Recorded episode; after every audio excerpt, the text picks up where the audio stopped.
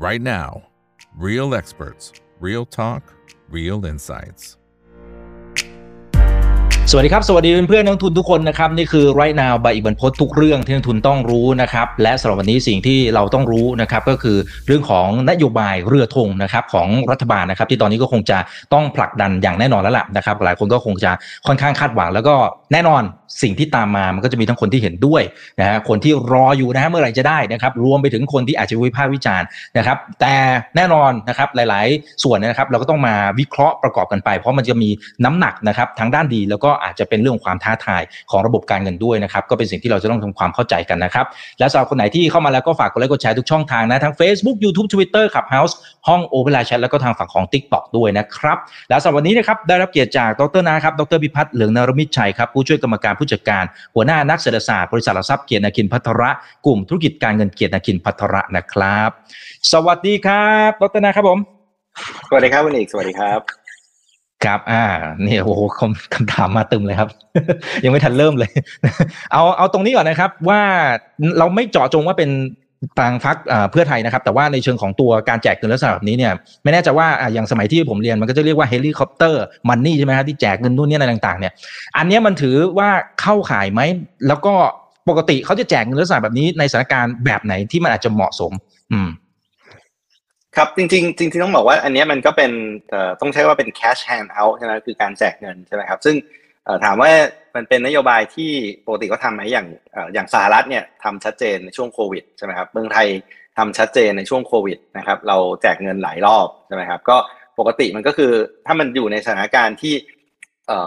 เศรษฐกิจมันมันมันมันมีปัญหาเรื่องของดีมานอย่างชัดเจนนะครับมีการขาดสภาพคล่องอย่างชัดเจนแล้วก็เป็นหน้าที่ของรัฐนะครับ ที่จะต้องกลับเข้าไปเพื่อที่จะ กระตุ้นเศรษฐกิจหรือจัมสตาร์ทเศรษฐกิจเนี่ยนะครับนโยบายอย่างเงี้ยเราก็เคยเห็นใช้กันบ่อยๆนะครับบางทีบางประเทศเนี่ยนะครับเก็บเงินเกินดุลการคลังเยอะไปหน่อยไม่มีไม่ไม่รู้จะเงินไปทำอะไรก็แจกคนก็มีนะครับมันก็มันก็เป็นมันก็เป็นมันก็เป็นสิ่งที่สิ่งที่เกิดขึ้นได้ แล้วแต่เงื่อนไขแล้วแต่ความคุ้มค่าแล้วก็แล้วแต่เงื่อนไขของของสถานการณ์เศรษฐกิจในในในแต่ละช่วงเวลาครับ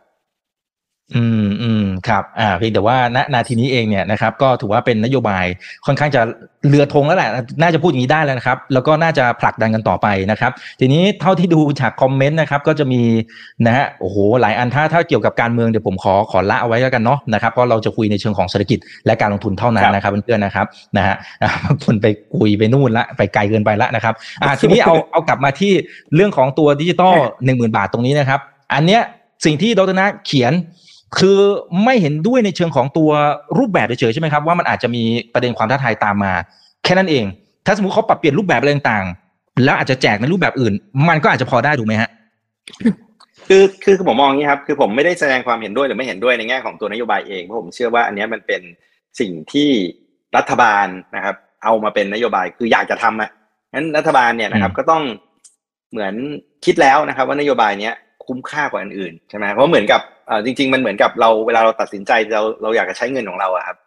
ใช่ไหมเวลารัฐบาลขึ้นมาแล้วก็รัฐบาลก็มีมีหน้าที่มีอำนาจนะครับ ในการเอาเอาทรัพยากรการคลังไปใช้นะครับแต่มันเหมือนมันเหมือนพวกเรานะครับ สมมุติวันนี้เราอยากจะได้รถหรูมาขับสักคันเนี่ยนะครับคำถามก็คือเอ้แล้วเรามีทรัพยากรเพียงพอที่จะเอาไปซื้อรถหรูไหมหรือว่าเราอยากจะได้กระเป๋าใหม่สักใบนะครับ รายได้เราไม่ได้เพิ่ม คำถามคือ เอ๊ะ แล้วเราต้องเสียสละอะไรหรือราคาของการใช้นโยบายอันนี้คืออะไรใช่ไหมซึ่งปกติเนี่ยกรอบนโยบายการคลังเนี่ยมันก็จะมีกรอบของมันอยู่แล้วใช่ไหมฮะว่าขาดดุลได้เท่าไร ถ้าอยากจะใช้อะไรใหม่ที่นอกเหนือจากแผนที่เคยตั้งเอาไว้แล้วเนี่ยมันก็ต้องไปตัด spending อื่นใช่ไหมฮะถ้าเรายังคิดว่าการทำนโยบายอันนี้มันสำคัญมันมี priority ที่เพียงพอ เพียงพอที่จะไปตัด spending อันอื่น อันนั้นก็คือเป็นเป็นเป็นวิธีการจ่ายตัวนโยบายนั้นวิธีแรกถูกไหมฮะเช่นอยากจะแจกเงินก็อาจจะต้องแล้วเราไม่อยากจะเพิ่มการขาดดุล ก็ต้องไปตัด spending อื่นๆ ที่คิดว่ามีความสำคัญน้อยกว่า หรือถ้าเกิดไม่รู้จะตัดอะไร แต่เงินไม่พอก็ต้องไปขึ้นภาษีหรือเปล่า เพื่อที่จะให้ได้รายได้เพิ่มขึ้นเพื่อจะมาจ่ายอันนี้ หรือถ้าเกิดคิดแล้วนะครับตัด spending ก็ไม่เอาภาษีก็ไม่อยากขึ้น ก็ต้องขาดดุลเพิ่มไปสร้างหนี้เพิ่มนะครับ จริงๆมันมีอยู่แค่สามทางแค่นี้ฮะ ที่เราจะเวลาเรามีไอเดียหรือมีนโยบายอะไรใหม่ที่ต้องใช้ตังค์เนี่ย มันต้องกลับมาถามว่าเราจะจ่ายยังไงเป็นคำถามแรกเลยนะว่าอะนโยบายคือต้องการจะเอาเงินมาแจกคนละหนึ่งหมื่นบาทคำถามที่แรกที่ปกติคนควรจะถามคือ แล้วจะเอาเงินจากไหนมาใช้นะครับ ซึ่งผมต้องออกตัวนะครับ ว่าการพูดคุยกันในวันนี้ต้องอยู่บนพื้นฐานว่าวันนี้เรายังเห็นรายละเอียดของตัวนโยบายนี้ยังไม่ครบนะครับ เพราะว่าเท่าที่ฟังเนี่ยเราก็ยังไม่ได้คำตอบหลายๆอย่าง เช่นเอ๊ะจะเอาเงินจากไหนมาจะจ่ายรูปแบบไหนนะครับ แล้วก็ฟอร์มของการแจกเงินเป็นยังไง อันนี้คือเงื่อนไขเป็นอย่างไรนะอันนี้เราเราเราเราวิเคราะห์จากสิ่งที่เราได้ยินนะครับแต่สิ่งที่ที่ผมได้ยินแล้วผมค่อนข้างกังวลเอามาเขียนก็คือ เวลาพูดกันว่าเราสามารถสร้างเงินเอาเงินมาแจกใช้กันโดยไม่เป็นภาระการคลังไม่เป็นหนี้สาธารณะไม่อะไรเงี้ย ผมฟังแล้วผมกลัว เพราะผมไม่รู้ว่ามันออกมาท่าไหนนี่ออกไหมครับเพราะว่าปกติเนี่ยกรอบการดำเนินนโยบายการคลังเนี่ยมันมีกรอบอยู่แล้ว เช่น คุณอยากจะทำอะไร คุณก็ต้องตั้งออกมาเป็นงบประมาณ จะตั้งมาใส่ในงบประมาณได้มันต้องบอกให้ได้ก่อนว่าที่มาของรายได้มาจากไหน เราจะขาดดุลเท่าไหร่อะไรพวกนี้นะครับ แต่วันนี้เรายังเห็นภาพตรงนั้นไม่ชัด ก็เข้าใจว่าเงื่อนไขแล้วก็รายละเอียดพวกนี้ก็คงกำลังจัดทำกันอยู่งั้นในการวิเคราะห์อะไรต่างๆเนี่ยก็ต้องอยู่ยังยังอยู่บนพื้นฐานของของของข้อมูลที่ยังไม่ครบอะครับ อืมอืมครับ อ่างั้นเดี๋ยวอาจจะให้ดรนะขยายความนิดนึงนะครับ ที่บอกว่าอาเซกเงินในอากาศมันมันจะมีประเด็นอะไรตามมาบ้างนะครับเผื่อคุณผู้ชมจะได้ทำความเข้าใจแล้วก็จะได้เข้ามาร่วมแสดงความคิดเห็นได้ครับครับ อ่า ทีนี้ผมผมผมไล่ผมไล่เรียงนี้อ่าเวลามีไอเดียขึ้นมานะครับ บอกว่าเราจะเอาเงินไปแจกให้กับคนห้าสิบห้าล้านคนคนละหนึ่งหมื่นบาท ต้นทุนคือห้าแสนห้าหมื่นล้านบาทถูกไหมฮะ ซึ่งห้าแสนห้าหมื่นล้านบาทเนี่ยก็ถือว่าเป็นเงินมหาศาลมากนะครับสามเปอร์เซ็นของ GDP ถ้าคิดเป็น budget เนี่ยคือสิบหกเปอร์เซ็นของ budget นะครับ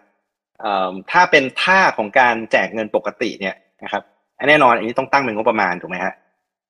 เราก็ต้องตั้งมาว่าเฮ้ยเรากำลังจะใช้เงินห้าแสนล้านนะ อย่างที่ผมว่าก็คือเอ้ยแล้วเราจะใส่เข้าไปในบัตเจ็ตยังไงดี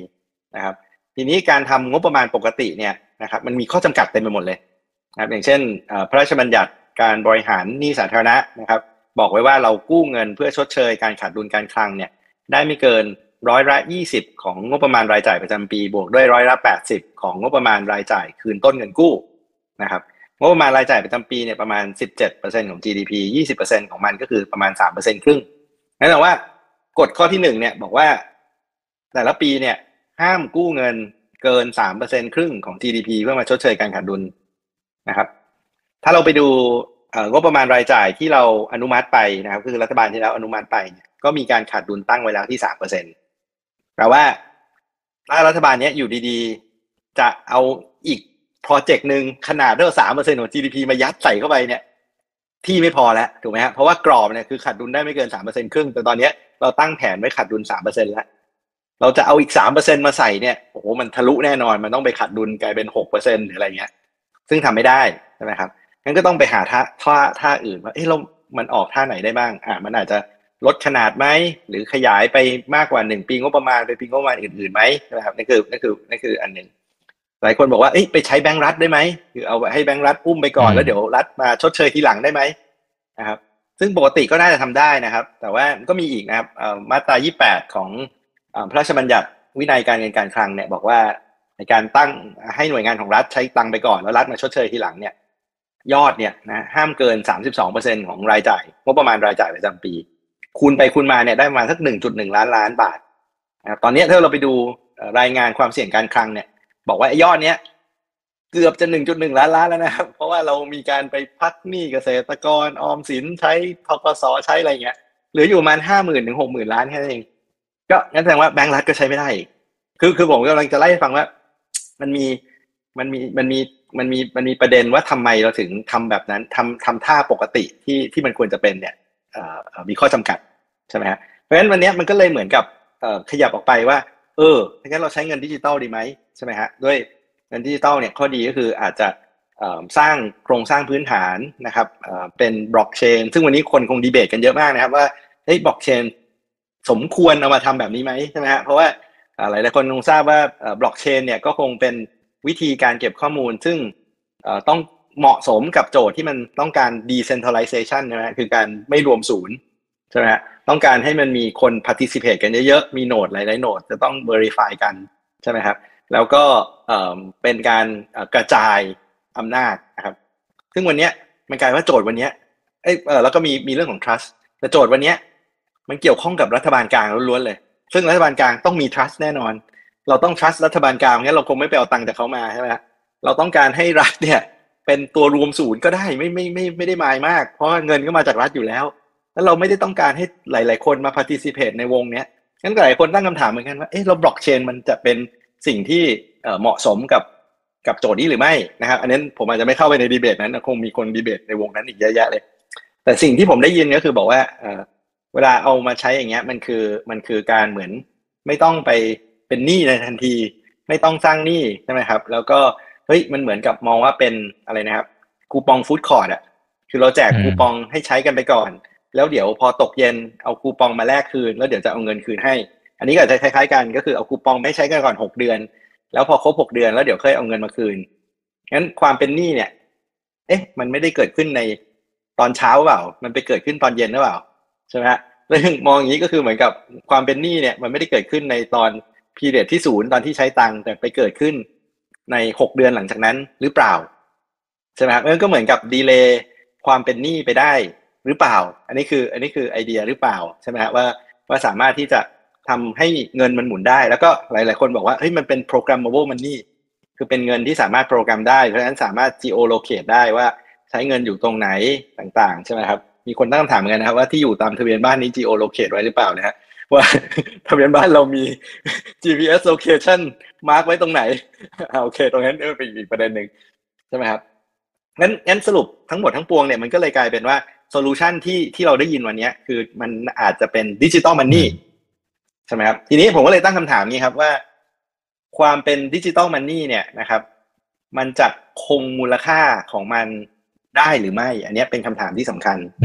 ถูกไหมฮะเพ ราะถ้าเธอเราเรามานั่งนึกดูนะครับ ว่าเงินคืออะไรเนี่ย เงินมันเป็นสิ่งที่เราอุปโลกขึ้นมาถูกไหมครับ ว่าเฮ้ยมันมีค่า แต่ว่ามันก็มีคน อ่า มันเป็นตัวกลาง แล้วมันก็ แต่ว่ามันก็มีคนที่ดูแลใช่ไหมอย่างเงินบาทเนี่ย ถ้าเป็นธนบัตรเนี่ย ก็คือธนาคารแห่งประเทศไทยเป็นคนออก แล้วก็เป็นคนรับผิดชอบรัฐบาลเขียนไว้บนธนบัตรว่าเป็นเงินที่ชำระหนี้ได้ตามกฎหมายใช่ไหมรัฐบาลเป็นประกันเพราะฉะนั้นมันมันมันมีมูลค่าในการในการแบ็กมันอยู่ เงินรูปอีกรูปแบบหนึ่งก็คือพวกเหรียญใช่ไหมครับซึ่งอาจจะถูกการันตีโดยมูลค่าของมันเอง หรือเงินอีกอันหนึ่งที่เราใช้กันบ่อยๆ ก็คือเงินในบัญชีธนาคาร ซึ่งอันนี้ก็ต้องบอกว่าอันนี้เป็นเงินดิจิตอลแล้วถูกไหมเพราะมันเป็นตัวเลขใช่ไหมครับ ความสำคัญก็คือว่าเงินในแต่ละรูปแบบก็คือจากธนบัตรไปเป็นเงินดิจิตอลคือเงินฝากธนาคารไปเป็น digital wallet ของใครก็แล้วแต่ เช่น True Money Wallet หรืออะไรก็แล้วแต่เนี่ย ข้อสำคัญนะครับ คือมันต้องมี trust ถูกไหมฮะเราต้องเชื่อถือมัน แล้วมันควรจะต้องมี convertibility ก็คือสามารถ convert จากรูปแบบหนึ่งไปอีกรูปแบบหนึ่งได้ใช่ไหมอย่างเช่น เรามีเงินในบัญชีธนาคาร ถ้าเราอยากจะใช้จริงๆ แล้วไปกด ATM มันก็กลายมาเป็นธนบัตรนั้นเงินเปลี่ยนรูปแบบแล้วแต่ว่าเงินแต่ละรูปแบบเนี่ย ราคาเท่ากันหมดเลยก็คือเราเงินเงินหนึ่งบาทในบัญชีเรากด ATM ออกมาก็ได้หนึ่งบาทเท่าเท่าเท่าเดิมงั้นผมจะบอกว่าเงินแต่ละรูปแบบเนี่ยมีราคาเท่ากันเสมอก็คือหนึ่งบาทถูกไหมครับ ทีนี้ เวลาเราเอาเงินอีกรูปแบบหนึ่งซึ่งมีข้อจำกัดมากกว่าครับ ยกตัวอย่างเช่น เป็นเงินดิจิตอลที่บอกว่า ต้องใช้ภายใน 6 เดือน ใช้ไม่เกิน 4 กิโลเมตรอะไรต่างๆ เนี่ย แล้วก็มีข้อจำกัดอื่น ๆ ที่ที่รัฐบอกว่าเขาต้องทำนั้นได้ทำทำอันนั้นไม่ได้เนี่ยนะฮะปัญหาก็คือว่าคำถามคือมันจะคงมูลค่าหนึ่งบาทได้ยังไง ถ้าไม่มี full convertibility ตลอดเวลาใช่ไหมฮะไม่งั้นเราบอกว่ามันต้องหนึ่งบาทเนี่ย แต่ในความเป็นจริงอะ คนรับไปอะเขาถามว่าผมรับธนบัตรดีกว่าไหม ผมจะไปรับเงินดิจิตอลนี้ทำไม ถ้าเขาเลือกได้ถูกไหมฮะแสดงว่าเริ่มคนเริ่มเห็นมูลค่าที่มันไม่เท่ากันละถูกไหมฮะแล้วโดยเฉพาะยิ่งพอบอกว่า รัฐเนี่ยไม่ได้มารับเป็นคนค้ำประกันคือไม่มี full backing ไม่มี fiscal budget มาแบ็กเงินตั้งแต่วันแรกเนี่ย คนก็ตั้งคำถามแล้ว เออ แล้วมันมีมูลค่าจริงหรือเปล่า ถูกไหมงั้นความเสี่ยงที่สำคัญมันจะหน้าตามันจะคล้ายๆ ตอนที่มันมีปัญหา stable coin จำได้ไหมครับ ตอนที่ USDC USDT ลูหน้าอะไรก็แล้วแต่เนี่ยที่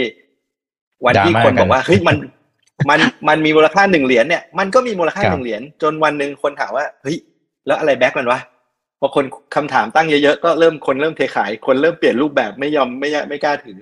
จนวันหนึ่งมันก็มันก็มันก็มันก็มีมีปัญหาของมันงั้น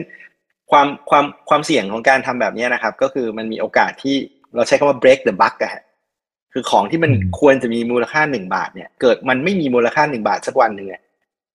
มันกระทบหลายเรื่องนะครับ คนรับไปนึกว่าตัวเองมีเงินหนึ่งบาท ผมลอง imagine ว่าผมเป็นร้านอาหารนะแล้วผมรับ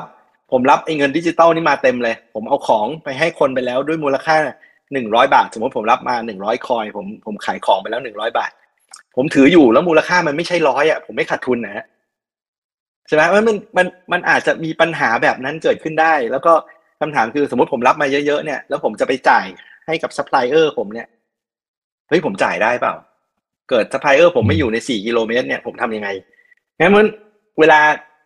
ฟังดูเนี่ยมันเหมือนมีมีมันมีข้อจำกัดอยู่หลายเรื่องพอสมควร แต่ว่าทั้งนี้ทั้งนั้นต้องต้องย้ำอีกทีนะครับว่าเรายังไม่มีรายละเอียดของตัวโครงการเพียงพอที่จะประเมินได้ แต่อันเนี้ยเราพยายามประเมินจาก สิ่งที่ได้ยินมาแล้วก็เงื่อนไขที่ที่ตั้งขึ้นมา แต่ยังมองไม่ออกว่าเราจะแก้ไขเรื่องแบบรูปแบบนี้ยังไงนะครับ ด้วยด้วยสิ่งที่เงื่อนเงื่อนไขของโครงการที่ที่ที่ตอนนี้เราได้ยินนะครับ อืมอืมครับ อันนี้มีท่านนี้จริง ๆ ตั้งข้อสังเกตที่น่าสนใจนะนะครับคุณพิจิตนะครับเขาบอกว่าจริง ๆ มันคล้ายกับทางฝั่งของอเมริกาหรือไม่ QE ที่พิมพ์เงินออกมาเอ่อมันเชิงเปรียบเทียบอะครับ มันมันมองอย่างนั้นได้ไหมครับ แล้วทำไมอเมริกาทำได้บ้านเรา ทำไมจะทำไม่ได้ล่ะเอออ่าอันนี้อันนี้อันนี้เป็นคำถามที่ดีนะครับ แล้วผมคิดว่าเอ่อมีมีประเด็นด้วย แต่ประเด็นที่สำคัญก็คือว่า เงินที่เขาพิมพ์ออกมาเนี่ยมันเงินเดียวกันหมดเลยนะครับ ไม่ว่าจะเป็นเงินธนาคารเงินเงินเอ่อธนบัตรอะไรต่าง ๆ เนี่ยงั้นคนที่ back เนี่ยนะครับ คือธนาคารกลาง จริง ๆ จะถามว่าจะบอกว่าพิมพ์ออกมาโดยไม่มีอะไร back ก็ไม่ถูกนะครับ เพราะ QE เนี่ยคือการซื้อพันธบัตรนะครับ quantitative easing เนี่ย action มันเนี่ยคือการไปซื้อพันธบัตรรัฐบาลนะครับแสดงว่าสิ่งที่ back สิ่งที่พิมพ์ออกมาเนี่ยสิ่งที่ back เงินที่พิมพ์ออกมาเนี่ยก็คือพันธบัตรรัฐบาลสหรัฐ ทีนี้ก็ต้องตั้งคำถามนะครับว่าพันธบัตรรัฐบาลสหรัฐมีค่าไหมนะฮะถ้าทุกคนมองว่า เอ้ย มันไม่มีค่ามันไม่มีความเชื่อน่าเชื่อถือ เงินที่พิมพ์ออกมามันก็คือแบงก์กงเต็กครับ แต่วันเนี้ยคนยังยังเชื่อถือพันธบัตรรัฐบาลสหรัฐอยู่ ใช่ไหมครับ แล้วคนก็ยัง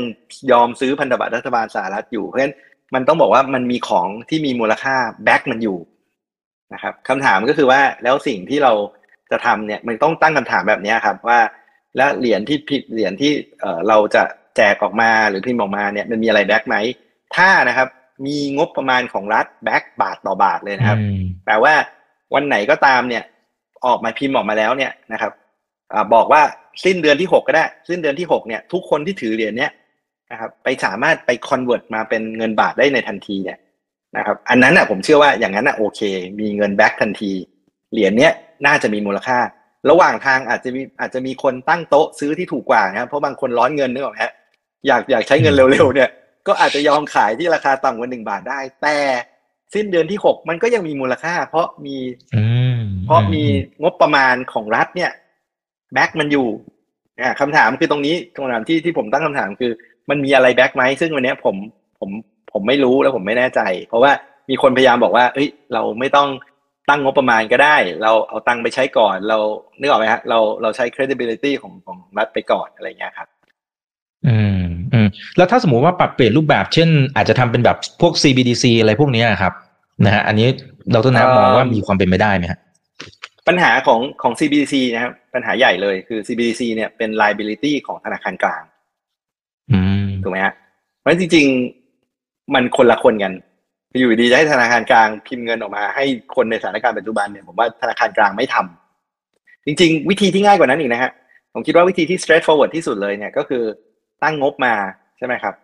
แล้วก็โอนเงินใส่กระเป๋าตังค์แล้วก็ให้คนไปใช้จะมีเงื่อนไขอะไรก็ได้ เพราะว่า จริง ๆ เป๋าตังค์เนี่ยก็ geo location location ได้ถูกไหมฮะจำได้ไหมตอนที่เราไปเที่ยวด้วยกันเนี่ย เงื่อนไขคือห้ามใช้ในจังหวัดที่มีภูมิลำเนาเวลาเวลาเราไปสมมติอยู่กรุงเทพไปหัวหินเนี่ยเขาก็ต้องให้เราไปกดสแกน QR ทำอะไรก็แล้วแต่เนี่ย แต่มันก็ทำได้ว่าห้ามอยู่ในจังหวัดเดียวกัน จะตั้งเป็นอีกกระเป๋าหนึ่งขึ้นมาในบัญชีนะครับ แล้วให้มันหายไปในหกเดือนก็ทำได้นะครับเอ้นอันเนี้ยมันก็เลย มันมันมันก็ยังสามารถที่จะพอที่จะหมุนได้ แล้วก็พอที่จะมาใช้ได้ตั้งคำถามว่า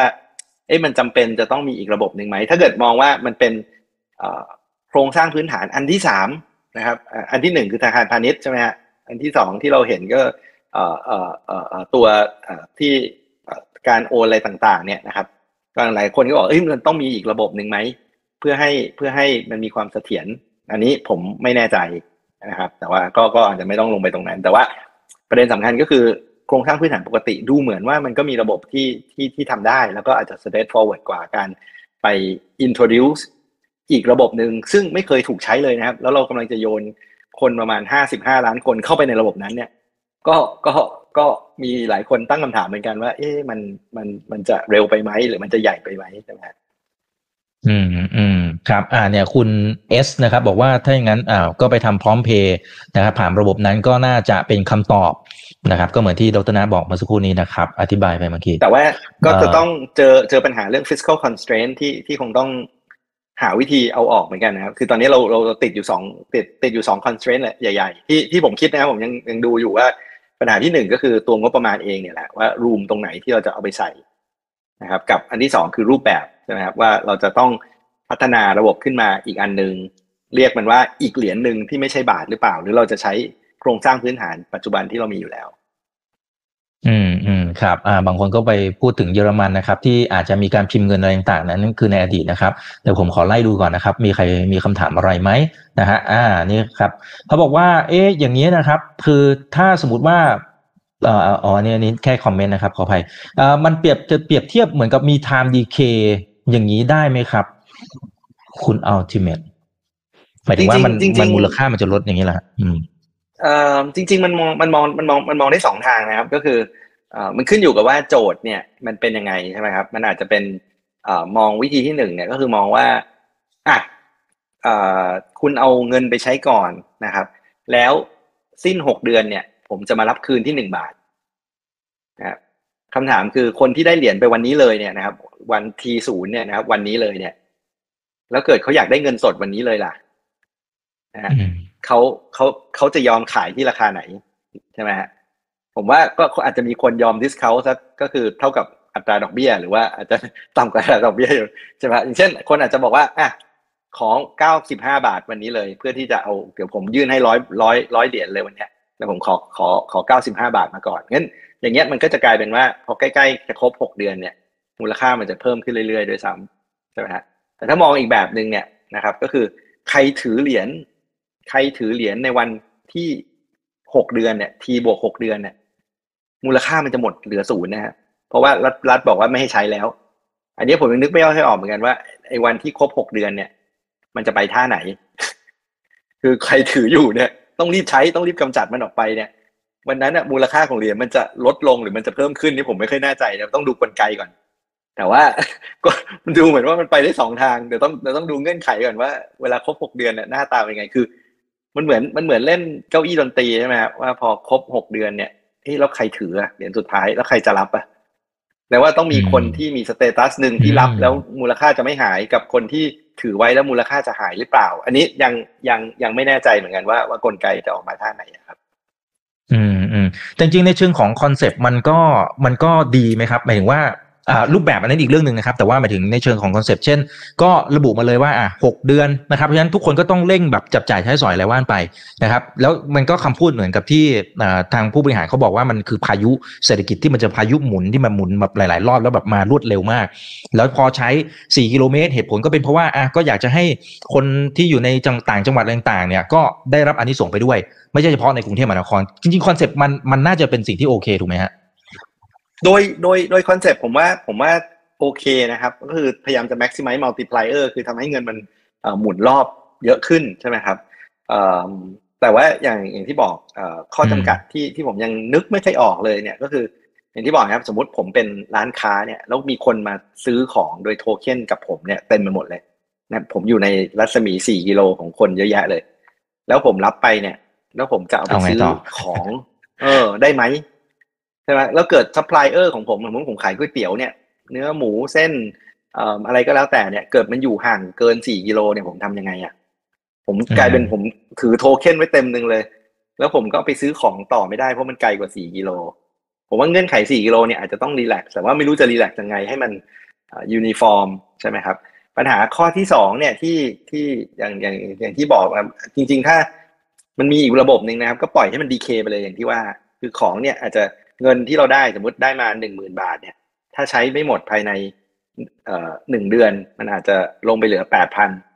นะฮะถ้าใช้ไม่หมดอีกเหลือหกพันแล้วไหลลงไปเรื่อยๆอย่างเงี้ยอย่างเงี้ยจะเร่งทำให้คนใช้ให้หมดภายในเดือนแรกใช่ไหมอย่างเงี้ยทำให้เศรษฐกิจหมุนแน่นอนใช่ไหมแต่ว่ามันก็จะเกิดคำถามอีกว่าเอาแล้วไอตอนที่ดีเคไปคนจะโวยเปล่า แล้วเกิดผมเป็นฝั่งรับล่ะ ผมรับหมื่นหนึ่งอืมวันที่สามสิบ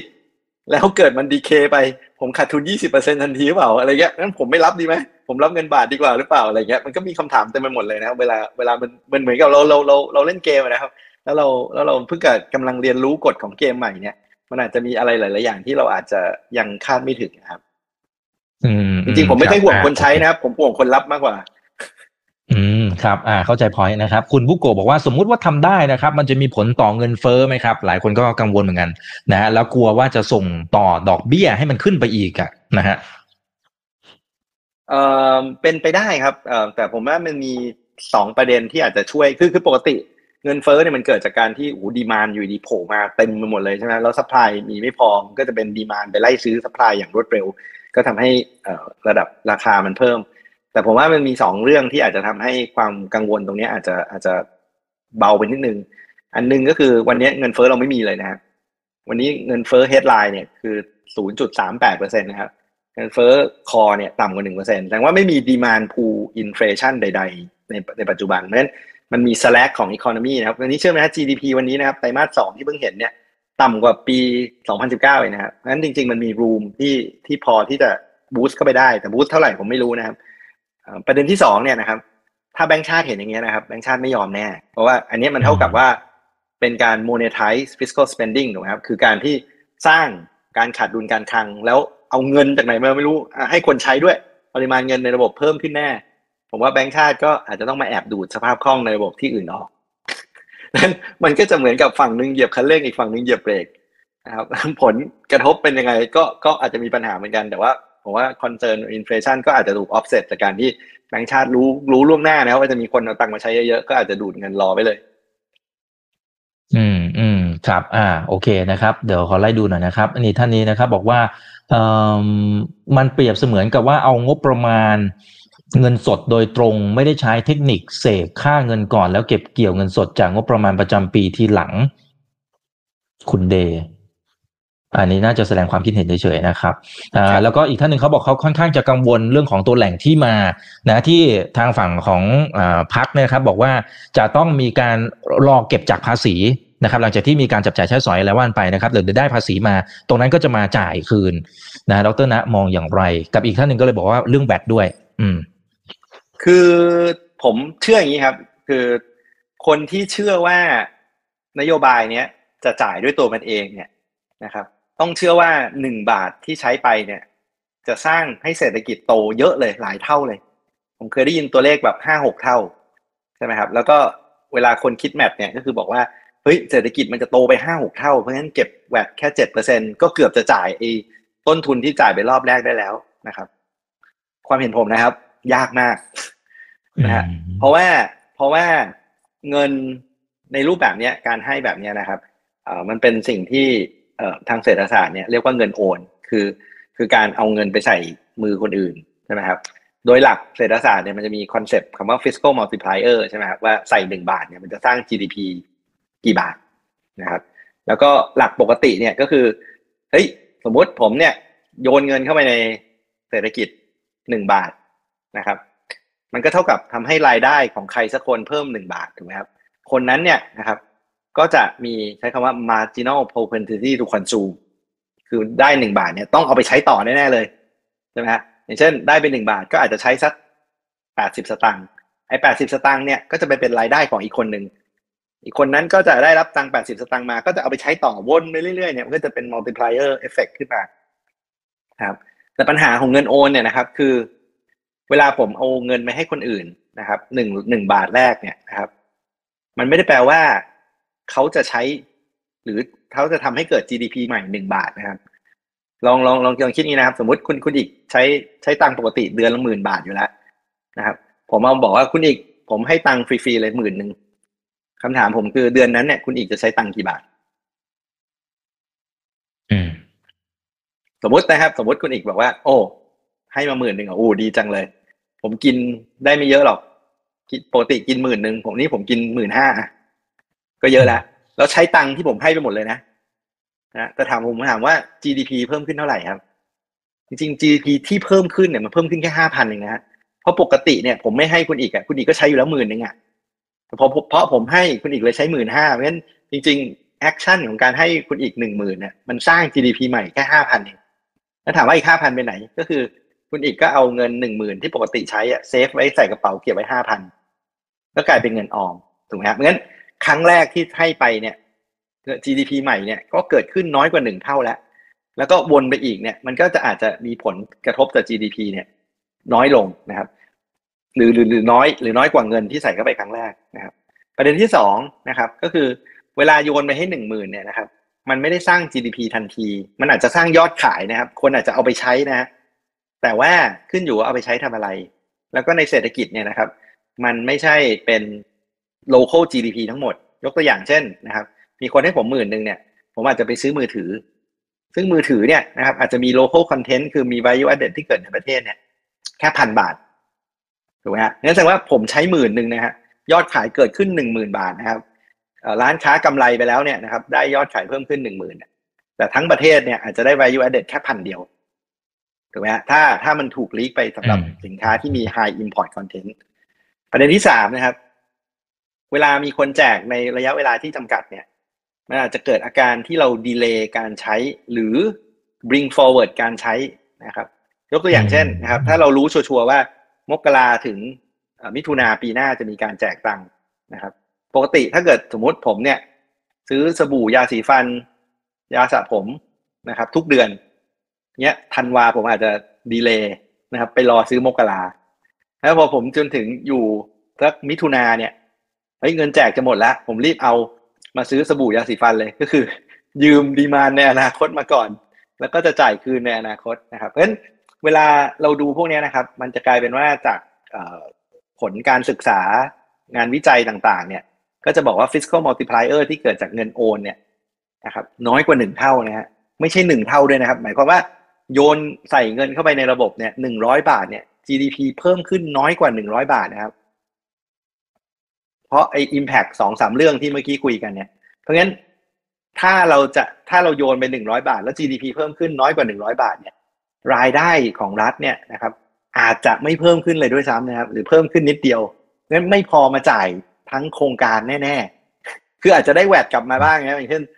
จ่ายไปร้อยบาท ถ้ามันเพิ่มเป็น GDP ร้อยบาทเนี่ยเราก็ได้แวดกลับมาแค่เจ็ดบาทนะครับ ไม่ใช่เจ็ดร้อยนะครับ เพราะพวกนี้มันก็อาจจะเป็นข้อ กังวลนิดนึงว่าถ้าเราไปหวังว่ารายได้จากการเก็บภาษีจะเพิ่มขึ้นเยอะมากจนจ่ายตัวมันเองเนี่ย ผมว่าค่อนข้างยากเหมือนกัน ยกเว้นว่าเราต้องหาระบบที่ทำให้เงินมันหมุนเร็วมากครับ จนทำให้ GDP เพิ่มขึ้นได้อะซึ่งถ้าจะทำอย่างนั้นได้จริงเนี่ยนะครับโอ้ผมว่าป่านนี้คงมีประเทศที่เป็นมหาเศรษฐีได้แล้วครับ แต่ว่าผมว่ามันมันมันมันมันไม่ได้ง่ายขนาดนั้นนะครับ อืมอืมครับอ่าเมื่อกี้จริงๆมีคำถามอีกอันหนึ่งที่มันซ้อนกันอยู่ก็คือเรื่องของแวดที่อาจจะมีการชงเรื่องว่าเอ๊ะอาจจะเหมือนกับโยนหินถามทางแหละ ว่าจะเพิ่มจากเจ็ดเปอร์เซ็นเป็นสิบเปอร์เซ็นต์นะมันก็มีเสียงวิพากษ์วิจารณ์แบบโอ้โหเยอะมากนะนะดรนาคิดว่าเราถึงจังหวะเวลาหรือยัง จริงๆ หลายประเทศเขาก็ขึ้นแล้วถูกไหมฮะญี่ปุ่นอะไรพวกนั้น ใช่ครับแล้วเอ่อคือคือเงื่อนไขของเศรษฐกิจเนี่ยผมว่าเราอาจจะไม่อยู่ในเงื่อนไขของเศรษฐกิจที่ควรขึ้นแบบในปัจจุบันนะครับ เพราะว่าวันนี้อย่างที่บอกคือ เศรษฐกิจเรายังไม่กลับไปที่เดิมเลยยังไม่พ้น 2019 เลยอะจะบอกว่าโหวันนี้เราเศรษฐกิจดีแล้วเนี่ยก็ก็อาจจะอาจจะจะยังไม่ใช่นะครับเพราะฉะนั้นผมว่าการเก็บแบบในสถานการณ์ปัจจุบันเนี่ย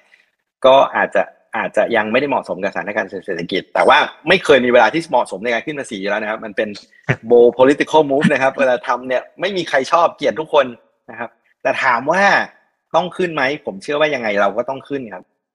ปัญหาเนี่ยคือเรามี chronic fiscal deficit นะครับคือเราขาดดุลการคลังติดกันเนี่ยผมว่าเป็นสิบปีนะครับเราขาดเราขาดดุลเกือบจะทุกปีมาสองถึงสามเปอร์เซ็นของ GDP ช่วงที่มีโควิดเนี่ยบางปีขึ้นไปเจ็ดเปอร์เซ็นแปดเปอร์เซ็นด้วยซ้ำแสดงว่าเราเนี่ยมีปัญหาว่าเราเนี่ยใช้จ่ายมากกว่าที่เราหารายได้มาเสมอนะครับปัญหาในอนาคตเนี่ยนะครับก็คือเราเจอไอ aging society เนี่ยปัญหาใหญ่เลยคำว่า aging society เนี่ยคือสถานการณ์ที่เรามีประชากรไปทำงานเนี่ยลดลงเมื่อเทียบกับประชากรทั้งหมด ถูกไหมฮะก็คือมีคนแก่เยอะขึ้น คนทำงานมีสัดส่วนน้อยลง แสดงว่ามีคนจ่ายภาษีน้อยลง แต่มีคนรับผลประโยชน์ หรือว่ารับเบนฟิตในแง่ของสวัสดิการของรัฐเนี่ยจะเพิ่มขึ้น เพราะฉะนั้นโดยทั่วไปเนื่องจากสถานการณ์ปัจจุบันเนี่ยเราขาดดุลเยอะอยู่แล้ว ในอนาคตเนี่ยภาระเราจะสูงขึ้นนะครที่เราจะเก็บรายได้ได้น้อยลงถูกไหมฮะงั้นยังไงเนี่ยนะครับ sooner or later เราต้องขึ้นแวดแน่นอน แล้วแล้วถ้าเราเทียบแวดของเรานะครับกับเทียบกับคนอื่นเนี่ย วันนี้เราต่ำกว่าที่อื่นอยู่พอสมควรนะครับไปดูในยุโรปนี่สิบเก้าสิบสิบแปดสิบเก้ายี่สิบเปอร์เซ็นหมดนะครับ เราเนี่ยอยู่ที่เจ็ดเปอร์เซ็นผมว่าเราน่าจะเป็นประเทศที่แวดเนี่ยต่ำต่ำเกือบจะต่ำที่สุดในโลกประเทศหนึ่งนะเพราะฉะนั้นอันนี้ผมว่ามันมันแน่นอนเลยคือด้วยภาระการคลังที่มันจะเพิ่มขึ้นในอนาคตจากโครงสร้างประชากรเนี่ยยังไงเราต้องขึ้นภาษีแวดแน่ๆนะครับแต่ว่าอันนี้อาจจะมีคนปฏิเสธอยู่เพราะว่า สถานการณ์เศรษฐกิจยังไม่เอื้ออำนวยเลยอะไรก็แล้วแต่เนี่ยนะครับ แต่ว่ายังไงเราต้องขึ้น แล้วก็อย่าลืมนะครับ ว่าตอนที่เราใช้แวดครั้งแรกในช่วงปีแถวๆปีปีก่อนปี 40นะปี 35 อะไรเงี้ยนะครับแวดมันเคย 10%นะครับ แล้วเราลดลงมา 7%เป็นการชั่วคราวตั้งแต่ปี 41 นะฮะนี่ลดมาเป็นการชั่วคราว 20 ปีแล้วนะครับ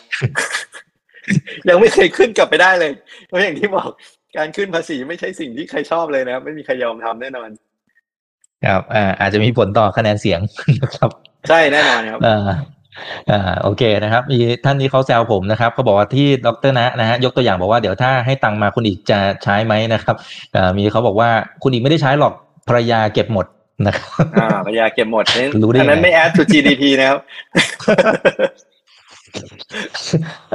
โอเคนะครับ เดี๋ยวขอดูหน่อยนะครับ นี่นะฮะอุ้ยคำถามมา เยอะมากเลยคอมเมนต์เยอะมากเลยนะครับ แล้วก็หลายอันน่าสนใจอ่าอันนี้นะครับ แต่ไม่รู้เซนซิทีฟหรือเปล่านะครับ คุณฟูฟูฟูนะฮะเขาบอกว่า ถ้ายังยืนยันว่าจะใช้รูปแบบนี้นะครับก็โอเคอาจจะวงเล็บหน่อยว่าโอเค เราอาจจะยังไม่ได้ทราบรายละเอียดนะแต่เท่าที่เห็นแล้วกัน ถ้ายังใช้นโยบายแบบนี้อยู่นะครับ มีโอกาสที่เงินบาทถึงขั้นพังเหมือนกับสิ่งที่เราเห็นในหลาย ๆ ประเทศหรือเปล่า เวเนซุเอลาอาร์เจนตินาขนาดนั้นไหมฮะไม่ไม่ไม่นะครับ ผมผมเชื่อว่าไม่ เพราะว่า อันที่หนึ่งเนี่ยผมว่าธนาคารกลางของเราแบงก์ชาติเนี่ยไม่ไม่ปล่อยให้เกิดกันแน่นะครับ เราก็มีวินัยการเงินเรามีเอ่อเอ่อ reserve อยู่เยอะพอสมควรนะครับแม้กระทั่งถ้าเราดูภาวะการคลังเนี่ยนะครับ ถามว่าทำได้ไหมผมคิดว่าถ้าเราทำภายใต้กรอบวินัยทางการคลังนะครับผมว่าเราพอทำได้ ถ้าเรามีความจำเป็น วันนี้จำเป็นหรือไม่จำเป็นดีเบตกันนะครับ อันนี้ผมขออนุญาตไม่เข้าไปตรงนั้น เพราะว่า มีมีคนมีคนดีเบตกันเต็มไปหมดนะครับว่าวันนี้เราควรจะแจกไหมหรือเราควรจะเอาเงิน ถ้าเราจะใช้อีกสามเปอร์เซ็นต์ของ GDP เนี่ยไปใช้อะไรที่มัน targeted มากกว่าไหมนะไปช่วยคนที่เดือดร้อนจริง ๆ เขาจะได้เงินเยอะกว่าหมื่นบาทไหมหรืออะไรเงี้ยก็โอเคทีนั้น แต่ผมแอสซูไปก่อนว่าถ้าเราต้องการจะใช้จริง ๆ นะเป็นภาวะที่เราต้องการจะใช้จริง ๆ เนี่ย วันนี้นี่สาธารณะต่อ GDP เราอยู่61 นะครับถ้าเราใช้ทันทีเพิ่มขึ้น3%เนี่ยอย่างเก่งนี่ก็ขึ้นไป 64 65นะครับกรอบเราตีไว้ที่ 70 เรายังมีรูมอยู่พอสมควร ในสถานการณ์ปัจจุบันเมื่อไม่ไม่ล่มสลายไม่เจ๊งแน่ แต่สิ่งที่น่ากังวลมากกว่าคือระยะยาวนะครับ อย่างที่ผมบอกคือภาระการคลังเราจะเพิ่มขึ้นในอนาคตงั้นวันนี้เราควรจะรักษาช่องว่างทางการคลังเอาไว้นะครับ เพราะเรามีภาระที่ต้องจ่ายเยอะเลยครับ ไม่ต้องห่วงนะลองนึกภาพนะครับเงินประกันสังคม นะครับ เงินสวัสดิการข้าราชการ เงินจ่ายค่ารักษาพยาบาลต่างๆนะครับ กองทุนบำเหน็จบำนาญอะไรต่างๆ เนี่ยนะครับภาระจะเพิ่มขึ้นตามจำนวนผู้สูงอายุแน่นอนในขณะที่คนที่จ่ายเงินเข้าไปในกองทุนพวกนั้นนะจะมีน้อยลง เพราะงั้นยังไงในอนาคตเนี่ยนะครับ ระยะยาวเราเหนื่อยแน่ๆ ในเรื่องของฐานะทางการคลังนะครับงั้น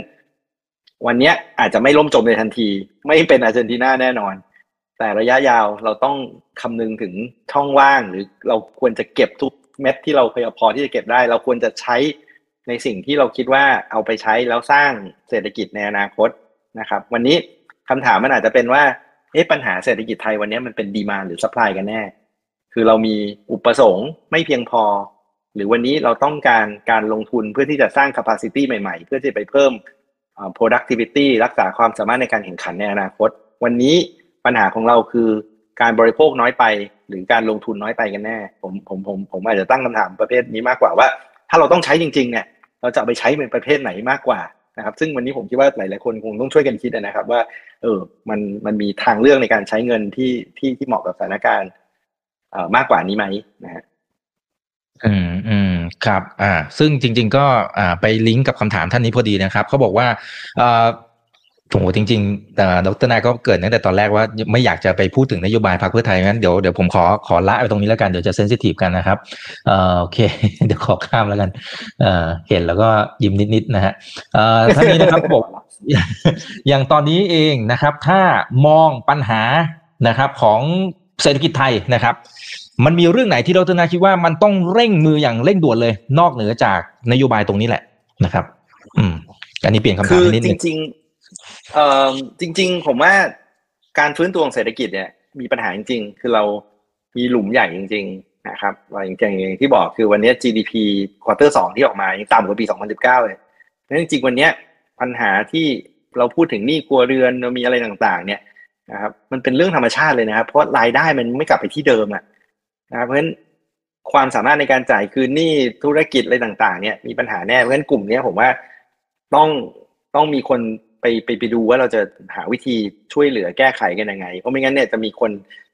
ประสบปัญหากันอีกเยอะเลยนะครับไม่ไม่แน่ใจเหมือนกันว่าการแจกเงินทุกคนเนี่ยช่วยตรงนั้นได้ได้ได้เยอะขนาดไหนนะครับอันนี้คือปัญหาระยะสั้นก็คือการฟื้นตัวเศรษฐกิจที่ยังไม่เต็มศักยภาพนะครับ ปัญหาระยะยาวผมห่วงมากเลยนะครับ ว่าวันนี้จำเป็นเร่งด่วนเลยก็คือปัญหาที่เราเนี่ยกำลังเริ่มสูญเสียความสามารถในการแข่งขันไปเรื่อยๆนะครับ เชื่อไหมครับเมื่อก่อนเนี้ย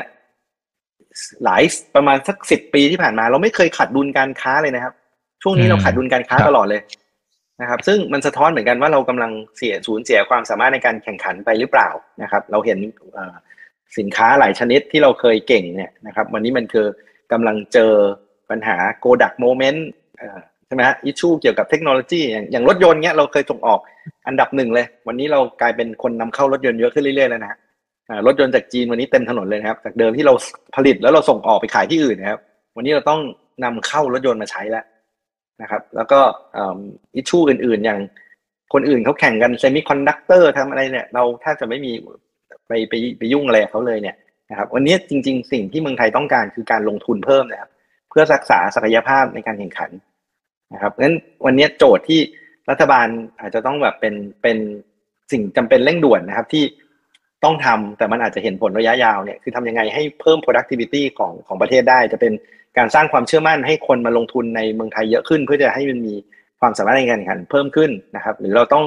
ทำการปฏิรูปการศึกษาอย่างจริง ๆ จัง ๆ เพิ่ม productivity ของแรงงานให้ดีนะครับ วันนี้เราเห็นเลยว่าคุณภาพการศึกษาเราก็ด้อยไปเรื่อยๆงั้นมันอาจจะเป็นปัญหาระยะยาวที่ต้องเร่งทำในวันนี้ เพราะถ้าไม่เร่งทำวันนี้เราก็อีกอีกห้าปีเรายังเถียงกันประเด็นเดิมนะครับซึ่งซึ่งค่อนข้างน่าน่ากังวลมากแล้ว วันนี้ถ้าเราดู growth เลยเนี่ยแล้วผมว่าผมเชื่อว่า potential growth เราเนี่ยกำลังตกลงไปเรื่อยๆนะครับวันนี้เราอาจจะมองว่าเฮ้ยเดี๋ยวเราก็โตสามเปอร์เซ็นกว่าสี่เปอร์เซ็นได้ แต่ว่าพอนักท่องเที่ยวมันกลับไปที่เดิมเนี่ยผมคิดว่าเราจะโตช้าลงไปเลยอย่างอย่างเห็นได้ชัดเลยครับเพราะเราไม่มี engine of growth แล้ววันนี้ถ้าตัดท่องเที่ยวออกเนี่ยผมนึกไม่ค่อยออกแล้วว่าเราอะไรเป็นเครื่องจักรของของเศรษฐกิจไทยที่สำคัญในวันนี้ครับมันมีแต่ตัวแรกครับ อันนี้คือคือคือคือโจทย์โจทย์โจทย์ใหญ่ของเราเลย ครับ แต่ว่าจริง ๆ อย่างรัฐบาลเองเขาก็พยายามที่จะทำหลาย ๆ อย่างไหมครับรัตนาเช่นอ่า EEC นั่นคือส่วนหนึ่งนะครับ หรือแม้กระทั่งตัวโครงการ Land Bridge นะไอ้หนึ่งล้านล้านบาทอะไรว่านไปที่จะดึงดูดเม็ดเงินอะไรนะครับ ไอ้ตรงนี้เนี่ย มันก็น่าจะตอบโจทย์ในภาพระยะยาวที่จะเพิ่มความสามารถในการแข่งขันด้วยไหมครับใช่ครับผมว่าตรงนั้นก็ฮะเป็นหลาย ๆ ชิ้นที่ที่ต้องทำแต่ว่าคงต้องอยากเห็นเยอะขึ้นนะครับอ่าโดยเฉพาะยิ่งอืม key industry แล้วก็เอ่อเราจะเตรียมรับเอ่อเอ่อ สถานการณ์ของเรายังไงดีนะครับ เช่นตกลงอุตสาหกรรมแชมเปี้ยนที่เรากำลังหายไปเรื่อยๆ ทีละอันสองอันเนี่ยอะไรจะมาเป็นสิ่งที่จะมาทดแทนใช่ไหมเราพูดถึง EEC เราพูดถึง BCG เราพูดถึงอะไรแต่ว่ามันยังเห็นไม่ค่อยชัดว่าเอ้ยมันมันมันมา วันนี้เราเห็นเลยว่าอย่างอย่างการลงทุนเนี่ยจากจีนมามาเมืองไทยจริงนะครับแล้วก็ในหลายอุตสาหกรรมด้วยตัวที่สำคัญก็คือรถยนต์ใช่ไหมครับ EV เชื่อไหมว่า value added ของการผลิตรถ EV ในประเทศไทยเนี่ยมันน้อยกว่าการผลิตรถยนต์ ICE อยู่พอสมควรเลยงั้นถึงเรามีการผลิตเราดึงการผลิตมาได้เนี่ยนะครับแต่มูลค่าเพิ่มที่มันเพิ่มในเมืองไทยเนี่ยก็อาจจะมีน้อยลงนะครับ ซึ่งอันนั้นก็อาจจะเป็นคอนเซิร์นที่สำคัญ หรือแม้กระทั่งประเด็นอย่างเช่นแก๊สธรรมชาติในอ่าวไทยที่หลายคนบอกเฮ้ยเดี๋ยวแก๊สเราหมดจะทำยังไงเนี่ยนะฮะวันนี้เราก็ต้อง คิดเยอะ ๆ เลยนะว่าเกิดแก๊สหมดขึ้นมาจริงๆ เราต้องนำเข้า LNG ต้นทุนแพงสวิงมากขึ้นเนี่ยเอ้เราเราทำยังไงนะครับเราต้องไปคุยกับกัมพูชาไหมเราต้องพัฒนาเขต joint development area กับกับเขาไหมหรืออะไรพวกนี้ครับไม่งั้นถ้าแก๊สหมดเราก็เหนื่อยเหมือนกันนะครับงั้นจริง ๆ ก็รัฐบาลคงพยายามทำหลาย ๆ ด้านนะครับ แต่ผมว่าก็ก็ต้องเป็นเป็นเป็นจุดที่ที่ที่ที่ต้องเน้นไปเรื่อยๆครับ อืมครับอ่าโอเคนะครับ เราต้องรีบทำเร่งด่วนนะฮะอ่าท่านนี้นะครับ คุณกรูมีนะฮะไม่รู้ออกเสียงถูกหรือเปล่าบอกถ้าจ่ายเป็นรูปแบบของบัตร Easy Card นะคล้ายๆ กับของไต้หวันเนี่ยอันนี้น่าจะเป็นอีกหนึ่งทางเลือกไหมครับ เชื่อมต่อข้อมูลบัตรประชาชน แล้วก็ยื่นสิทธิ์ รับจากร้านสะดวกซื้ออะไรว่านไป โดยที่ไม่ต้องแย่งกันลงทะเบียน เหมือนกับรูปแบบก่อนหน้านี้ในหลาย ๆ โครงการ Easy Card ผมไม่ผมไม่แน่ใจผมเข้าใจ Easy Card พอที่จะคอมเมนต์แต่ฟังดูดีนะครับ แต่ว่ามันก็อาจจะคล้ายๆพร้อมเพย์ไหมครับ ว่าพร้อมเพย์เราก็ไปลงทะเบียนแล้วเกือบจะทุกคนวันนี้น่าจะลงทะเบียนพร้อมเพย์กันเกือบหมดแล้วก็ก็ก็มีอินฟาที่ที่ที่ใช้ได้เลยเหมือนกัน ก็เอาไปผูกกับบัตรประชาชนอะไรอย่างนี้ใช่ไหมฮะอืมอืมอืม ครับอ่าเดี๋ยวตรงนั้นเดี๋ยวไปหาข้อมูลเพิ่มเติมนะครับ แล้วเดี๋ยวมาเล่าให้ฟังนะครับ โอเคนะครับ ขอดูหน่อยนี่นะบางคนไปโยง โอ้เรื่องไกลเกินไปแล้วนะครับ ขอข้ามนะฮะเอ่อเอ่อผมอยากให้เราบริหาร GDP เหมือนกับฝั่งของเวียดนาม โอเคอะเดี๋ยวขอดูหน่อยนะครับ นี่นะครับอ่ามีโอกาสไหมครับที่เราจะเปิดคาสิโนนะครับนะฮะแล้วก็สร้างรายได้จากตรงเนี้ยนะครับ เป็นไปได้ไหมฮะให้มันเสรีอะไรต่างๆจริงๆถกเถียงกันมานานเหมือนกันนะฮะใช่ครับ ผมว่ามันก็เอ่อเป็นอะไร best kept secret ใช่ไหมครับในกรุงเทพก็คงมีคาสิโนอยู่พอสมควร หรือไม่ก็เราก็แค่ไปชายแดนทั้งหลายใช่ไหมครับสามเหลี่ยมทองคำไปกัมพูชาไปเกาะสองอะไรเงี้ยเขาก็ไปคาสิโน เพราะฉะนั้นจริงๆ ถ้าทำแบบสิงคโปร์สิงคโปร์นี่คือมีคาสิโนอยู่กลางเมืองเลยนะครับ แต่ จำกัดนะครับ ให้คนต่างชาติเข้าฟรี แต่คนสิงคโปร์เองจ่ายตังค์ minimum อะไรเงี้ยนั้นก็ก็อาจจะเป็นบอกเลยว่า target สำหรับคนรวยหรือนักท่องเที่ยวเท่านั้นอะไรเงี้ย ผมว่ามันก็เพราะว่า concern คือ concern ว่าเดี๋ยวคนไทยจะติดการพนันกันมากใช่ไหมครับ อันนี้ก็อันนี้ก็อาจจะเป็นประเด็นเหมือนกัน ซึ่งเดี๋ยวก็คงต้องถกเถียงกันแล้ว หลายคนอาจจะมองเรื่องศีลธรรมแต่ผมว่าหลายหลายอย่างเนี่ยถ้ามันสามารถ เอามาวางบนโต๊ะเนี่ยเรา regulate ได้เนี่ยผมว่ามันก็อาจจะดีเหมือนกันมีมีเงื่อนไขนะครับแล้วก็ข้อจำกัดให้ให้ชัดเจนว่าเราต้องการปกป้องคนกลุ่มไหนอะไรเงี้ยครับ อืมอืมครับอ่าเดี๋ยวอาจจะคอยสักหนึ่งถึงสองคำถามนะครับเอ่อท่านนี้บอกว่าเอ่อดรพิพัฒน์เองกังวลเศรษฐกิจจีนหรือไม่คะนะฮะจริงๆ กังวลค่อนข้างมากเลยนะครับ เพราะว่า ผมว่าจีนเนี่ยเป็นเป็นเอ่อเอ่อเป็น powerhouse เป็นมหาอำนาจทางเศรษฐกิจแถวเอเชีย ซึ่งถ้าจีนเป็นอะไรไปเนี่ย ผมว่าแถวเนี้ยเหนื่อยหมดนะฮะเรานี่ส่งออกไปจีนอันดับสองใช่ไหมฮะแล้วก็เป็นที่พึ่งความหวังว่านักท่องเที่ยวจีนจะกลับมาเยอะๆ ถ้าจีนเป็นอะไรนี้เหนื่อยมากสถานการณ์ปัจจุบันเนี่ยผมว่าเขาก็เหนื่อยพอสมควรในเรื่องของภาคอสังหาใช่ไหมครับว่า ผมมองว่ามันคล้ายๆ post bubble syndrome ครับก็คือสถานการณ์ที่มันเหมือนมันมีฟองสบู่กำลังฟีบหรือแตกเนี่ยนะครับอาการที่ที่ที่เกิดก็คือหนี้มันค้างอยู่แล้วก็ cash flow ไม่พอจ่ายหนี้แล้วคำถามก็คือเราจะจำกัดเราจะกำจัดหรือ clean up balance sheet ที่มันมีปัญหานี่ยังไงนะก็อาจจะมี 2 approach ใหญ่ approach หนึ่งก็คือทำแบบเมืองไทยหรือหรือสหรัฐนะคือขายทิ้งนะราคาอาจจะล่วงเละเลย แล้วก็ take the hit ไปแต่จบเร็ว นะครับหรือว่าอมเอาไว้แล้วก็มีปัญหาเป็น 10 ปีแบบญี่ปุ่นนะครับดูเหมือนว่าจีนนี่น่าจะมี tendency ในการประคับประคองนะครับแล้วก็ไม่อยากให้อะไรมันระเบิดนั้นมันก็มีโอกาสที่เราอาจจะเห็นจีนซึมไปอีกสักระยะหนึ่งได้ครับงั้นสิ่งที่คนกลัวคือไอการผิดนัดชำระหนี้อะไรต่างๆเนี่ยมันจะกลายมาเป็นวิกฤตทางการเงินหรือเปล่านะครับซึ่งซึ่งผมว่าจีนเนี่ยน่าจะพยายามที่จะบริหารจัดการเอาให้อยู่ แต่การเอาให้อยู่เนี่ยต้นทุนมันก็จะทำให้เศรษฐกิจเนี่ยมันอาจจะชะลอไปสักพักหนึ่งครับ อืมอืมครับเนี่ยคุณมินนี่นะครับก็บอกว่าอีกคู่ค้าอีกฝั่งหนึ่งของจีนเนี่ยก็จะเป็นทางฝั่งของกัมพูชานะฮะเวียดนามนะฮะตอนนี้ค่าเงินเองก็เริ่มเริ่มส่งสัญญาณแล้วดรนะกังวลหรือไม่ จริงๆ ผมเพิ่งคุยไปเซสชันที่แล้วก็จะมีค่าเงินกีบค่าเงินจาร์ดนะครับอ่าที่ที่เริ่มอ่อนค่าอย่างมีนัยยะ อ่าโอ้โหลาวลาวนี่ผมว่าเอ่ออ่อนเร็วมากนะครับ ผมเพิ่งไปจำได้สี่ร้อยวันนี้ถ้าหกร้อยแล้วมั้งใช่ไหมหกร้อยใช่ครับฮะโอ้โหใช่ก็ก็ก็น่าก็น่าเป็นห่วงเหมือนกันนะครับ แล้วก็ผมว่าปัญหาสำคัญเนี่ยมันคือเรื่องอการขาดแคลนเงินตราต่างประเทศในประเทศเขาใช่ไหมครับ แล้วก็เขารัน current account deficit เยอะๆเนี่ยนะครับแล้วเกิดปัญหาหยุดชะงักขึ้นมาเงินเงินตราไม่ไหลกลับเข้าไปในประเทศเนี่ย มันก็เหมือนกับ reserve จะถูกดูดออกไปเรื่อยๆเนี่ยนะครับแล้วพอถึงจุดหนึ่ง reserve ไม่เพียงพอเนี่ยนะครับค่าเงินมันก็อยู่ลำบากทั้งพม่าก็เจอปัญหาเดียวกัน แต่ว่า for different reason เนี่ยนะครับ แต่ว่าก็ก็ค่อนข้างน่าเป็นห่วงครับ อืมอืมครับอ่าขอสุดท้ายแล้วกันนะครับประเด็นเรื่องของสังคมผู้สูงอายุนะครับดรนัมองอย่างไร และอสังหาที่ก่อนอันนี้มีการถามนะ หรือจริง ๆ ก็โยนหินถามทางประมาณหนึ่งนะครับ บอกว่าเดี๋ยวจะให้ต่างชาติก็มาซื้อนู่นนี่นั่นต่างๆดรนะมองอย่างไรเหรอคะมีโอกาสเกิดไหมคือ คือผมว่าเราดูง่ายๆเลยครับ เราเราดูญี่ปุ่นนะครับ แล้วเราก็มองญี่ปุ่น แล้วเราตามหลังญี่ปุ่นอยู่ประมาณสักสิบห้าถึงยี่สิบปีนะครับ ก็คือในญี่ปุ่นเนี่ยเราก็จะเห็นเลยว่าเมืองใหญ่เนี่ยนะครับ ก็ยังมีความคึกคืนอยู่ใช่ไหมฮะแต่เราเห็นเลยเมืองเล็ก ๆ ในชนบทของญี่ปุ่นเนี่ยมีประชากรไม่พอที่จะซัสเตนความเป็นเมืองแล้วนะฮะเพราะว่ามีแต่คนแก่เหลืออยู่นะพอคนแก่ทยอยเสียชีวิตไปเรื่อยๆเนี่ยกลายเป็นเมืองร้าง แล้วก็มีทิ้ง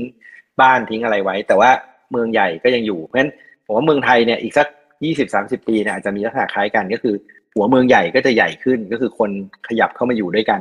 แล้วก็ชนบทเนี่ยก็จะมีคนน้อยลงนะครับ เพราะฉะนั้นเนี่ยจริง ๆ วิธีแก้ไขวิธีหนึ่งเนี่ยก็คือการให้เปิดเสรีนโยบายคนเข้าเมืองนะครับ แต่ว่าเราควรจะเลือกนะครับ คือเราควรจะเลือกให้เฉพาะ skilled labor เพราะผมว่าเราขาดแคลน skilled labor นะครับเพราะฉะนั้นทำคล้ายๆสิงคโปร์ครับก็ต้อง qualify คนต้องมีทักษะที่สำคัญหรือว่าเข้ามาสร้างงานหรืออะไรเงี้ยให้อยู่ได้ แต่ว่าโอเค ถ้าใครกังวลเรื่องของการขายที่ใช่ไหมครับก็ให้เป็นการเช่าระยะยาวอะไรพวกนี้นะครับ หรือว่าให้สิทธิเมื่ออยู่มาสักกี่ปีอะไรเงี้ยผมว่านั้นก็น่าสนใจเพราะสุดท้ายดีมานมันลดลงแน่นอนครับว่าจำนวนประชากรของเรากำลังจะลดลง ครับอ่าสุดท้ายนะครับ คุณราพันเซลบอกว่าตอนนี้ลูกถามทุกวันนะครับ เมื่อไหร่จะได้เงินดิจิตอลสักทีนะอีกคนหนึ่งอีกคนหนึ่งเขาบอกว่าเอ่อมันมันมีโอกาสหรือไม่นะครับ ที่เอ่อถ้าสมมติว่าโครงการนี้ไม่เกิดความเชื่อมั่นอาจจะหาย คือคือมันอาจจะเหมือนกับท่านเมื่อกี้ที่บอกแหละครับ คือมันกลายเป็นว่าทุกคนมีความคาดหวังแล้วนะเราเรื่องนะว่า คือไม่รู้แหละ กลไกหลังบ้านอะไรจะไปทำอะไรยังไง แต่เขาคาดหวังแล้วว่า ฉันต้องได้เหมือนกันนะ เออแล้วแล้วหุ้นอาจจะว่าไปหุ้นที่เกี่ยวข้องมันก็ขึ้นมาประมาณหนึ่งแล้วนะครับอู้แต่ผมว่าถ้ารัฐบาลประกาศสักขนาดนี้ยังไงก็น่าจะมานะครับเพียงแต่ว่าดันจะจะออกแบบโครงการยังไงที่จะ address concern ที่หลาย ๆ คนมีครับ เช่น จริง ๆ อย่างที่ผมบอกผมผมไม่ได้ concern คนจ่ายนะ คือ หมายความว่าคนเอาไปใช้ทำอะไรนี่เรื่องหนึ่งแต่ว่าคนรับเนี่ยรับไปแล้วทำไงให้เขาไม่เสียหายฮะถูกไหมเพราะถ้าเกิดเกิดเขารับไปแล้วเขาเอาของแลกให้ที่หนึ่งร้อยบาท แล้วเหรียญที่เขาถือไว้มีมูลค่าต่ำกว่าร้อยบาทนี่เขาขาดทุนนะครับ หรือว่าเกิดเขารับมาแล้วเขาไปใช้ต่อไม่ได้เนี่ยน่ากังวลนะครับ ผมว่าต้องต้องต้องคิดถึงคนคนรับเยอะๆเลย เพราะว่าถ้าเกิดคนรับตั้งคำถามเนี่ยเขาก็อาจจะไม่รับเลยตั้งแต่ต้น ยิ่งไปกันใหญ่เลยงั้นต้องต้องหาวิธี address รูพวกนี้ให้ได้ครับ เพราะว่าบางทีคิดมาไอเดียผมว่าเป็นไอเดียที่ดีนะครับ แล้วเป็นความตั้งใจที่ดีที่อยากให้เศรษฐกิจมันมันหมุนให้เร็วที่สุดในระยะสั้น แต่ว่า มันก็จะมีรายละเอียดที่ที่ที่ควรจะระมัดระวังนะครับครับ อ่า โอเค นะครับ อ่า ก็คุยกันพอสมควรแล้วนะครับ ก็ขอบคุณทุกท่านที่ติดตามชมด้วยนะครับ มีท่านนี้เขาบอกว่าอยากให้ดรนะในอนาคตนะครับ ไปเป็นรัฐมนตรีว่าการกระทรวงการคลัง มีโอกาสเห็นไหมครับ อันนี้น่าจะแซวเข้ามา ฝากทิ้งท้ายหน่อยครับดรนะนะครับสำหรับ สถานการณ์ทั้งเศรษฐกิจนะในช่วงเวลาแบบนี้ที่มันเป็นช่วงโมเดลต่อต่างประเทศดูจะซึมลงมาในบ้านเราก็กำลังเหมือนกับแหมจะจะไปจะไปแล้วเหมือนกันนะครับอ่าเชิญเลยครับใช่ครับผมว่าเออเนี่ยผมว่ามันก็จะมีความไม่แน่นอนเยอะอยู่พอสมควรนะเราเห็นตัวเลข GDP ที่ออกมาก็ต่ำกว่าที่หลายๆคนคาดใช่ไหมฮะมันก็เลยผมว่าสถานการณ์เศรษฐกิจตอนนี้มันก็อาจจะไว้ใจไม่ได้นะครับ แล้วก็คงคงคงจะต้องเอ่อเอ่อติดตามข่าวข่าวสารอะไรกันตลอดนะครับ แต่ว่าผมว่านโยบายหรืออะไรพวกนี้ผมว่า มันก็อาจจะเป็นความความท้าทายของเรานะครับเหมาะสมหรือไม่ผมว่าก็แล้วแต่หลายหลายคนคิดนะครับแต่ว่าการออกแบบเนี่ยมันต้องมันต้องพยายามที่จะ address ปัญหาพวกนี้ครับว่าให้มัน make sure ว่ามันสามารถไปได้ เพราะว่าถ้าเกิดหลายนโยบายออกมาเนี่ยแล้วคนไม่มั่นใจเนี่ยนะครับมันเกิดความเสียหายเกิดขึ้นเนี่ยผมว่ามันมี political cost อยู่พอสมควรนะครับเพราะฉะนั้นผมว่าที่หลาย ๆ คนช่วยช่วยกันคิดตอนนี้ผมว่าก็น่าจะมาช่วยทำให้ ตัวนโยบายเนี่ยมันมันออกมาได้ได้ดีขึ้นแล้วก็เหมาะสมนะครับ แล้วก็สิ่งที่สำคัญเลยว่าอยากให้มันทำตัวนโยบายให้อยู่ภายใต้กรอบของวินัยทางการคลังนะครับ ไม่อยากให้พยายามไปหารูออกที่ที่มันครีเอทีฟมากเกินไป เพราะว่ากรอบเนี่ยมันมีเพื่อให้เราชั่งใจ ให้เราชั่งน้ำหนัก แล้วก็ให้เรามองว่าอะไรสำคัญกับเราใช่ไหมครับเหมือนกับอย่างที่ผมบอกตอนตอนต้นนะครับ ว่าถ้าเกิด เราอยากจะได้กระเป๋าใหม่เนี่ยเราก็ต้องไปเอ๊ะ save อันอื่นหรือเปล่าลดการใช้อย่างอื่นหรือเปล่า หรือไปหารายได้มาเพิ่มถูกไหมฮะถ้าเกิดเราสามารถที่จะ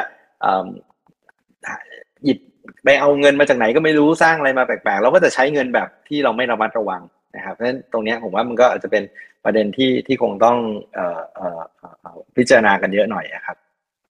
อืมอืม ครับอะเดี๋ยวรอรุ้นกันต่อไปเดี๋ยวถ้ามีรายละเอียดเพิ่มเติมนะครับ ก็จะมาวิเคราะห์กันนะครับ ว่านโยบายจะเป็นยังไงต่อนะครับ วันนี้ขอบคุณมากครับดรนาครับครับขอบคุณครับครับส่วนข้างหน้าเป็นเรื่องไหนเดี๋ยวรอติดตามกันนะครับ นี่คือไรนาวใบอิบันพศทุกเรื่องที่นักทุนต้องรู้ครับ สวัสดีครับ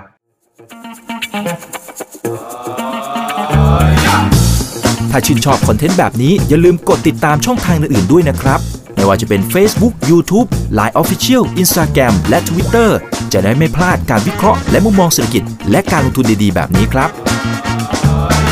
อย่าลืมนะครับว่าเริ่มต้นวันนี้ดีที่สุด ขอให้ทุกท่านโชคดี และมีอิสรภาพในการใช้ชีวิต ผมอีกบรรพฒนาเพิ่มสุขครับ